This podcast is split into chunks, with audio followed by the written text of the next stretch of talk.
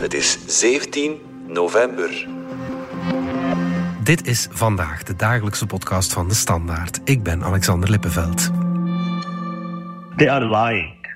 The Palestinians will be killed wherever are they. Even if you are in the north, in the middle, in the south. As long as you are Palestinian, you are target. So there is humanitarian corridor, but it's horrible there. Like, come on. For kids to walk like this distance, for elder people, for sick people, for women, for pregnant, more than 50,000 pregnant women in Strip.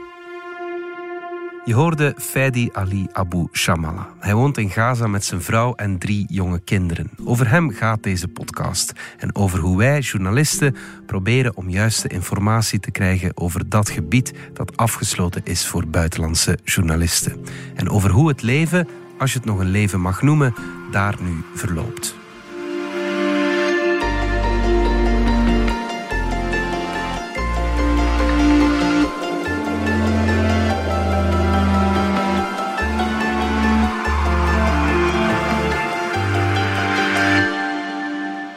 Ine Rooks, buitenland-correspondent. Voor we je laten vertellen over Feidi, toch eerst even vragen... wat is er nu gaande in Gaza op uh, militair gebied dan? Wel, volgens de laatste stand van zaken zoals wij die kennen... heeft Israël de Palestijnse Gazastrook in twee verdeeld, Noord versus Zuid. En zijn de militaire acties voornamelijk gericht op Gazastad en op het noorden van de Gazastrook, waar Israël, naar eigen zeggen, eh, vooral Hamas probeert uit te schakelen na uiteraard de bloedige aanslagen tegen Israëlische burgers op 7 oktober. En uh, door de Israëlische bombardementen op Gaza, die heel snel zijn gevolgd, zitten we daar aan de Palestijnse kant intussen al aan meer dan 11.100 doden. Hmm. Hoeveel strijders daaronder zijn gevallen en hoeveel burgers dat onderscheidt, is heel moeilijk te maken. Maar we weten wel dat de meeste dode vrouwen en kinderen, onder wie minstens 4600, ja, dat dat de meeste slachtoffers zijn. 42% of the people who were killed of everybody were killed in the south. So this is the safe face. I mean, you are asking me to go to the south to kill me? Okay, I would give it my all. We willen uh, natuurlijk graag weten hoe het daar voor de mensen is in Gaza. Je hebt daarvoor een contactpersoon, Fedi Ali Abu Shamala. Maar je kent hem al uh, langer dan die 7e oktober. Hè? Ja, we kennen elkaar al uh, iets meer dan tien jaar. Mm -hmm. is een collega van ons en ik heb voor het eerst met hem samengewerkt in uh, de Palestijnse Gazastrook. Iets meer dan uh, tien jaar geleden, in de lente van 2013. Okay. Ik was toen een reportage gaan maken over het dagelijkse leven onder Hamas, omdat het mij opviel dat we altijd kijken naar Gaza, ook nu weer eigenlijk, door de ogen van het grote conflict, het oerconflict hè, tussen Israël en de Palestijnen. Mhm. We kijken dus ook naar Hamas door de bril van gewapend conflict, zoals nu weer. Maar Hamas is natuurlijk een eh, militante Palestijnse beweging volgens de EU-terreurorganisatie. Mhm. Maar daarnaast bestuurt Hamas ook de Gazastrook. En ik vond het wel fascinerend om het dagelijkse leven voor de Gazanen daar eens te gaan bekijken. Hoe gaan zij daarmee om? En, ja, er was van alles over te vertellen, maar ik wilde ook heel graag toen een stuk van die reportage wijden aan hoe Hamas met intern verzet omgaat. Mhm. En daardoor wilde ik naar de familie van een salafist die door de Al-Qassam-brigades, de gewapende tak van Hamas, was uh, vermoord. Mhm. En uh, ja, niemand wou mee, behalve Fadi. Okay. Um, ik, ik, leerde hem toen die avond kennen en we hebben toen een kopje koffie samen gedronken om tien minuten, een kwartier met elkaar te praten, elkaar te besnuffelen en te zien durven wij dit samen te doen? Mhm. En ja, kijk, tien jaar later hebben wij uh, nog ander conflict samen verslagen. Uh, dat was in 2018. Mm Toen zijn we samen weer op reportage gegaan in Gaza. En ja, het was iemand uh, op wie ik ook toen ontzettend kon rekenen. Ja, ja, vertel eens eerst, voor we het over vandaag hebben, hoe het is om in, in Gaza rond te lopen in, in ja, toen je er was, ja. vijf en tien jaar geleden. Ja, dat is, uh, op voorhand heb je dan allerlei ideeën. Ik herinner mij uh, heel goed al die checkpoints. Dus je moet eerst voorbij een Israëlische checkpoint, dan ga je voorbij een checkpoint van de Palestijnse autoriteit en dan voorbij Hamas. En dat zijn dan letterlijk, ik stond er dan als jonge vrouw voor de mannen met de paarden die een zeer vuile blik geven. Mhm. En Fadi stond aan de andere kant van de grens met een brede glimlach, want hij moest mij komen oppikken. Mhm. En dan bonk je hart wel een beetje in jouw keel. Dan eens in Gaza dan is dat een heel ander beeld. Ik weet nog dat het dagelijkse leven onder Hamas... Ergens hebben ze dan zoiets van een conservatieve, kneuterige zedenpolitie.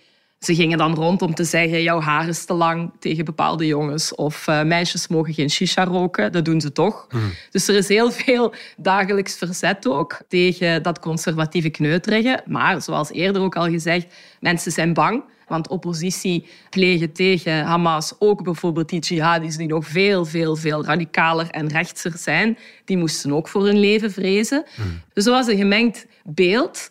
Dus het is heel moeilijk om mensen vrijuit aan de praat te krijgen. Maar op zich, op menselijk vlak, als je het dan niet over politiek hebt, is dat dat zal nu misschien verbazen, Alexander, maar het is een ontzettend humoristisch volk. Hmm. Het is een mediterraan volk. Het zijn Middellandse zeebewoners, zoals ja, de Spanjaarden, de Italianen, de Grieken, de Tunesiërs. Ze hebben heel veel van die volkse trekken gemeenschappelijk. Dus als Palestijnen jou in hun huis toelaten om samen te eten, dan wordt er ontzettend hard gelachen. En dan zijn dat heel warme avonden. Dus ik ging hmm. daar heel anders weer weg dan toen ik daar was aangekomen. Ja, ja, ja. Laat het ons uh, nog eens over Fedi hebben. Hij is een activist, een gemeenschapsactivist, verbonden aan de organisatie Just Vision. Ook directeur van een koepel van 75 Palestijnse cultuurorganisaties. Nu kan hij niet werken door het conflict. Hij geeft wel veel interviews, zei hij. Ja, Waarom doet hij dat? Ja, het is iemand die inderdaad, zoals je zegt, hij kan nu in die cultuursector niet werken, want alles ligt plat. En van zodra het dan oorlog is, dan doet hij dat. Dan uh, stelt hij zich met zijn uitstekende Engels en uh, heel veel contact en kennis van het terrein ten dienste van journalisten. Ook veel Amerikaanse media. Hij vindt het belangrijk om... Hij was al op CNN, Democracy Now. Hij doet heel veel interviews. Ja, die stem te, te geven en om te vermijden dat echt niemand meer weet wat er in Gaza zich afspeelt.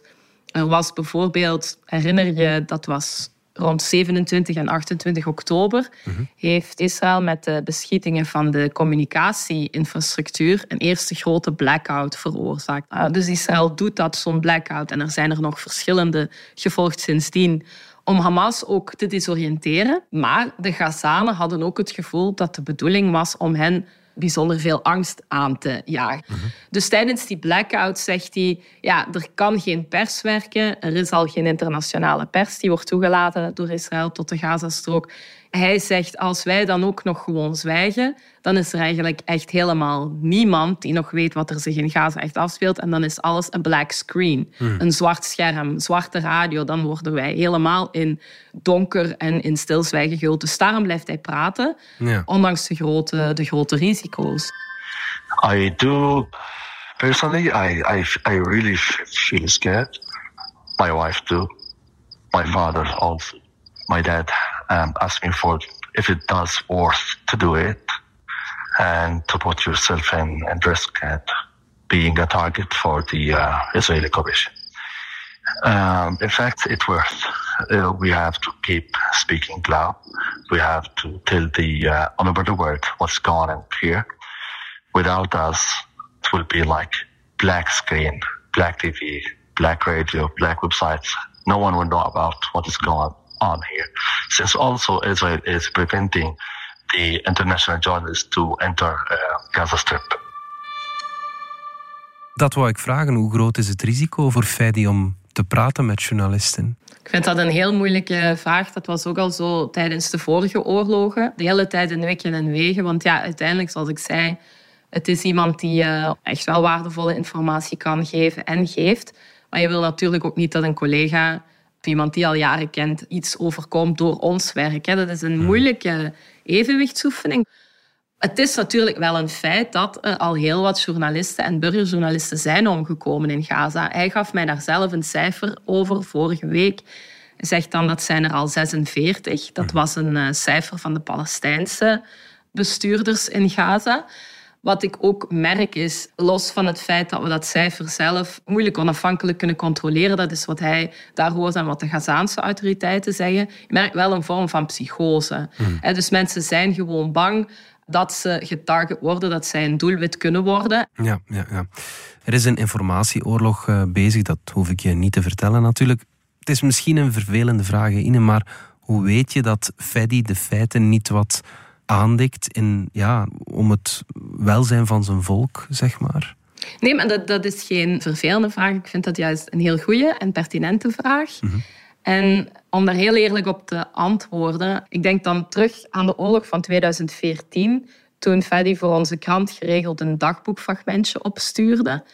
Maar dat was toen, ja, hij liep toen ook al tussen de bomen, Alexander. Dat was niet werkbaar om dat dagelijks naar ons op te tikken en te sturen. Dus hadden wij de afspraak dat ik toen ook al vaak met hem belde om hem te interviewen. En we schreven dat dan op in de vorm van een dagboek, uiteraard. Nadat hij daar eerst zijn toestemming voor had gegeven. En hij keek die dingen ook na. En we hadden toen al afgesproken om daar flink onze eigen journalistieke bril op toe te passen en hem aan te sturen. Ook om daar altijd andere thema's in aan bod te brengen. En dat is exact wat ik nu ook doe. Dus je zal zien, die stukken en die getuigenissen van hem, die steek ik ook vol met bronverwijzingen. Maar natuurlijk niet alles valt te checken. Hè? En in dit geval, het fijne is ook dat wij een goede verstandhouding hebben en ik ook heel eerlijk met hem kan zijn. Ik zeg hem dan bijvoorbeeld, Fanny, beperk je zoveel mogelijk tot vertellen wat jij in Gan Yunis nu ziet. Ja. Hij komt uit Gaza-stad. Hij heeft daar ook gewoond met zijn vrouw en kinderen, maar zij zijn daar moeten vluchten naar Gan Yunis, nog steeds in de Gazastrook, maar in het zuiden.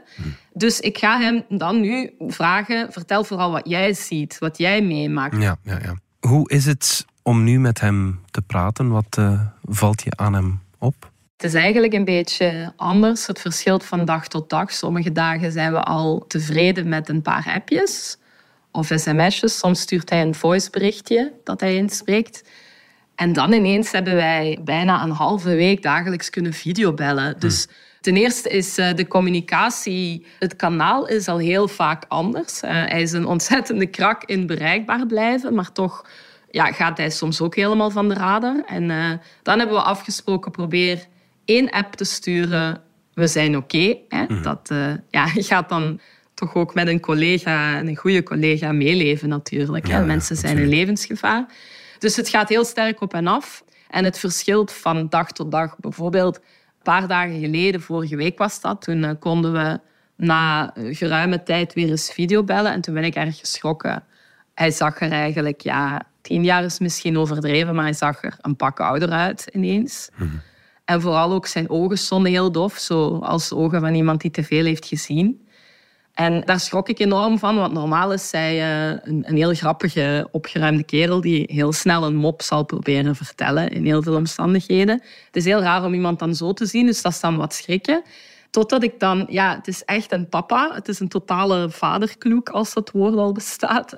Tot ik dan het gesprek probeerde te brengen op Ali, eh, zijn oudste zoontje, die een muzikant is en een hele fervente dapje-danser. Dat zijn die typische Palestijnse volksdansen. En dan leeft hij op, dan krijgt hij pretlichtjes in zijn ogen en dan gaat hij uitgebreid over zijn zonen vertellen.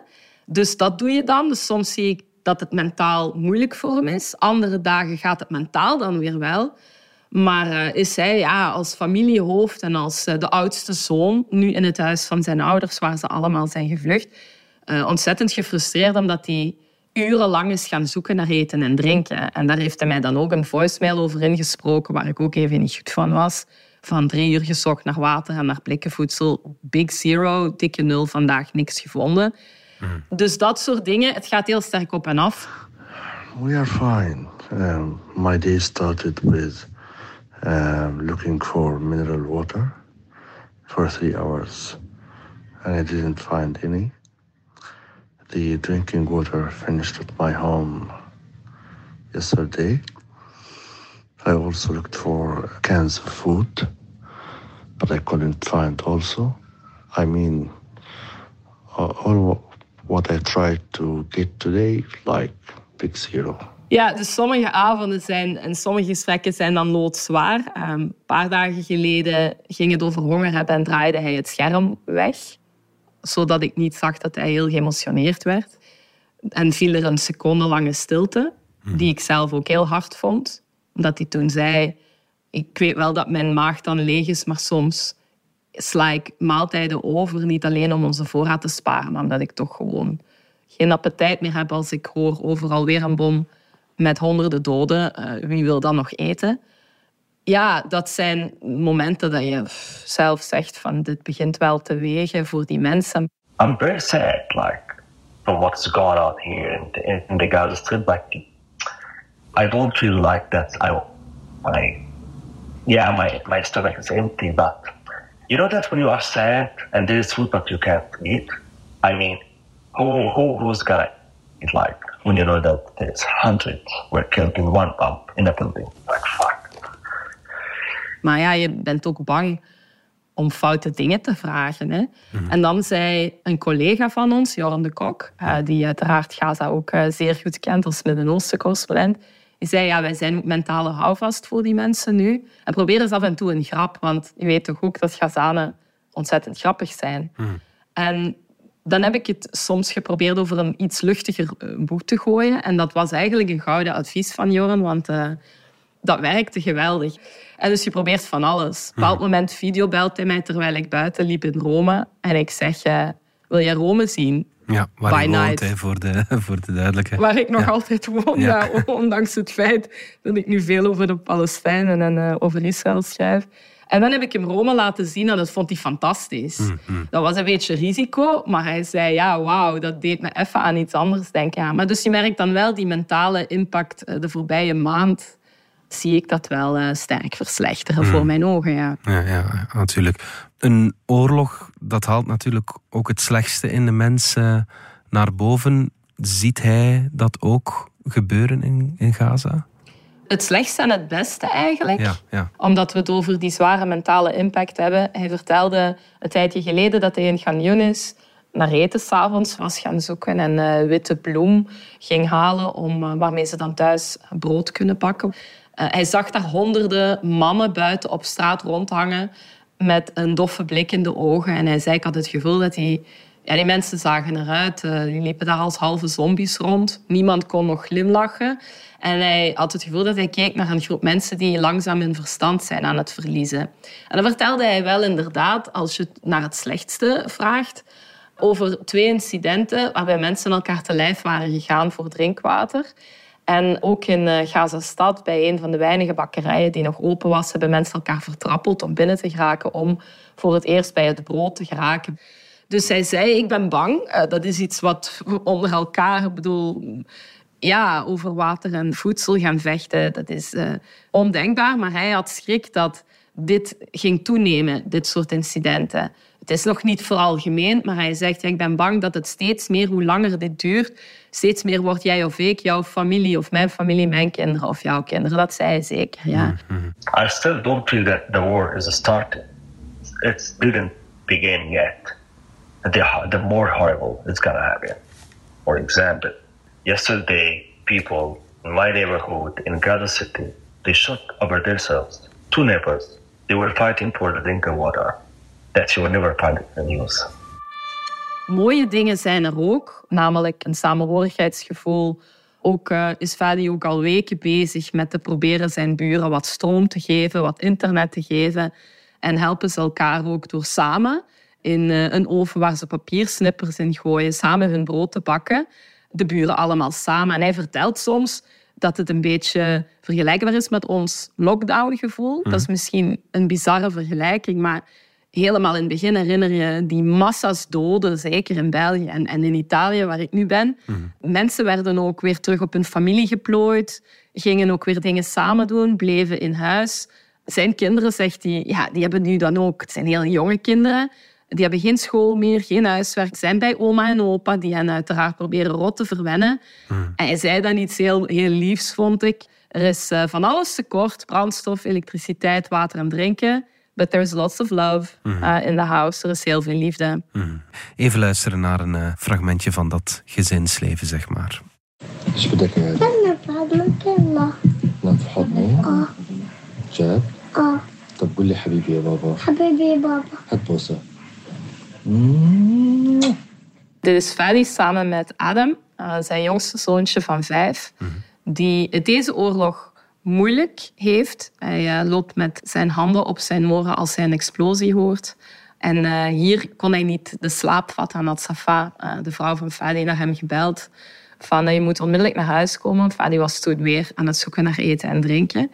Hij is meteen naar huis gekomen en hij heeft dan Adam getroost En Adam zei dan, als je bij mij blijft uh, en, en, bij mij uh, komt uh, slapen, dan ga ik de slaap kunnen vatten. En hij vroeg, het kind is dan vijf jaar oud, en hij zei, zal Israël de gevangenis hier tegenover ons huis ook kunnen bombarderen? Daar ben ik zo bang van, baba, papa. En dan heeft hij gezegd, dat gaat echt nooit gebeuren. Dat kan hij natuurlijk niet weten. Mm. Hè. Hij probeert dat kind gerust te stellen en een seconde later valt Adam op zijn buik in slaap. En je hoort hem dan hier papa is lief zeggen, papa is een schat. En eh, er worden kusjes uitgedeeld. Mm. nou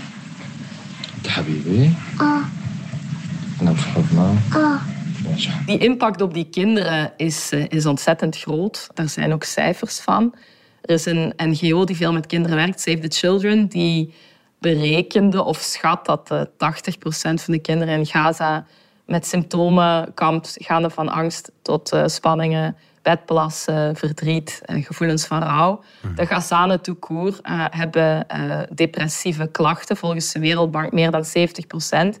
Die mentale impact zie ik ook bij dit gezin. Abu Shamala, dat ik ja, uiteindelijk ook meer dan tien jaar ken. Ik ken die kinderen ook. Nu is dus Adam geregeld bang, omdat hij de jongste is.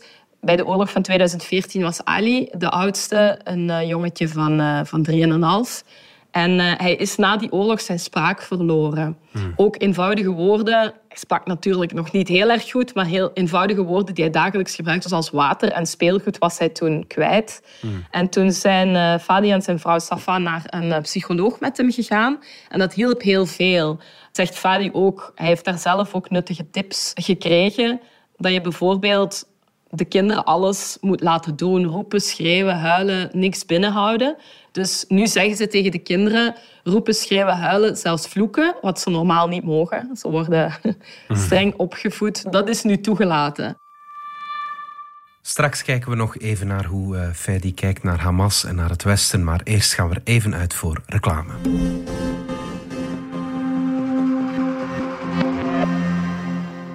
Schat, Ja? wat gaan we vandaag bouwen? Wel, ik dacht aan die bloemen. Ah ja, leuk. Ja, hè? Voilà, klaar. Ah, zo schoon, hè? Ja, heel schoon. Enkel het trouwkleed ontbreekt nog, hè.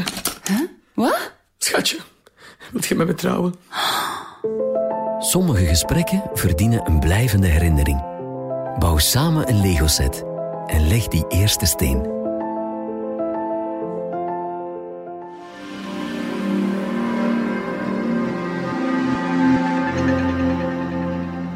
Hoe kijkt Fedi nu naar Hamas? Is hij ja, boos om wat de, de aanval van Hamas in, op 7 oktober teweeg heeft gebracht?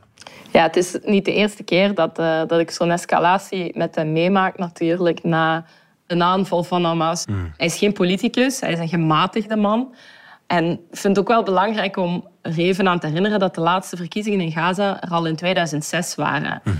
En een jaar later greep Hamas met geweld de macht. Als je dan kijkt naar die piepjonge bevolking in Gaza, ja, dan weet je op een seconde tijd dat een heel kleine fractie toen heeft gestemd, waarvan dan nog een deel voor Hamas. Hè.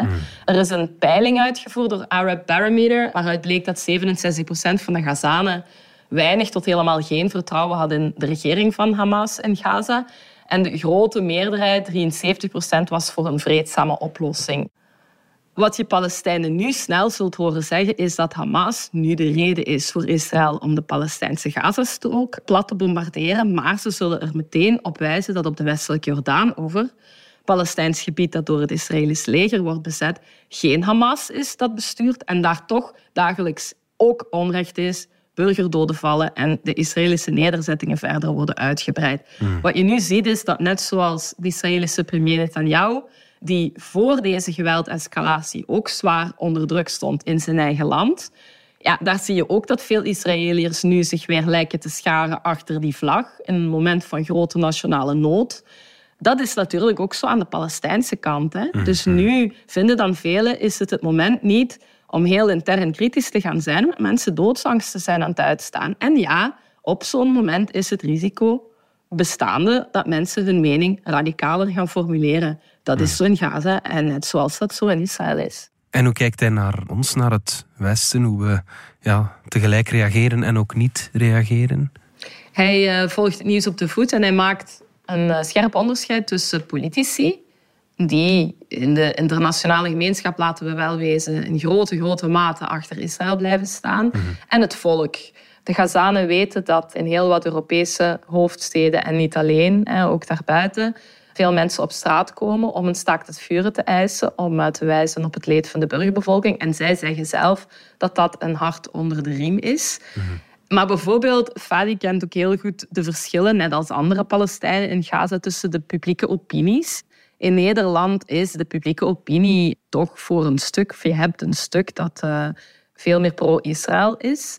In België ligt dat allemaal wat anders en heb je volgens mij op sommige momenten meer nuance. Mm -hmm. En de Gazanen weten dat grappig genoeg, want uh, hij stuurde mij een, tijdens een WK een foto van op het strand in Gaza, waar uh, ontzettend veel Gazanen met hun kinderen voor de Rode Duivels waren aan het supporteren. Okay. Dus ze zullen dan België kiezen en niet Duitsland bijvoorbeeld, ja. om voor te supporteren. Maar veel Gazanen zijn dus eigenlijk kortom blij met betogingen voor een staakt het vuren en, en blijken van solidariteit met de burgers. We vinden dat fijn om te horen en te zien.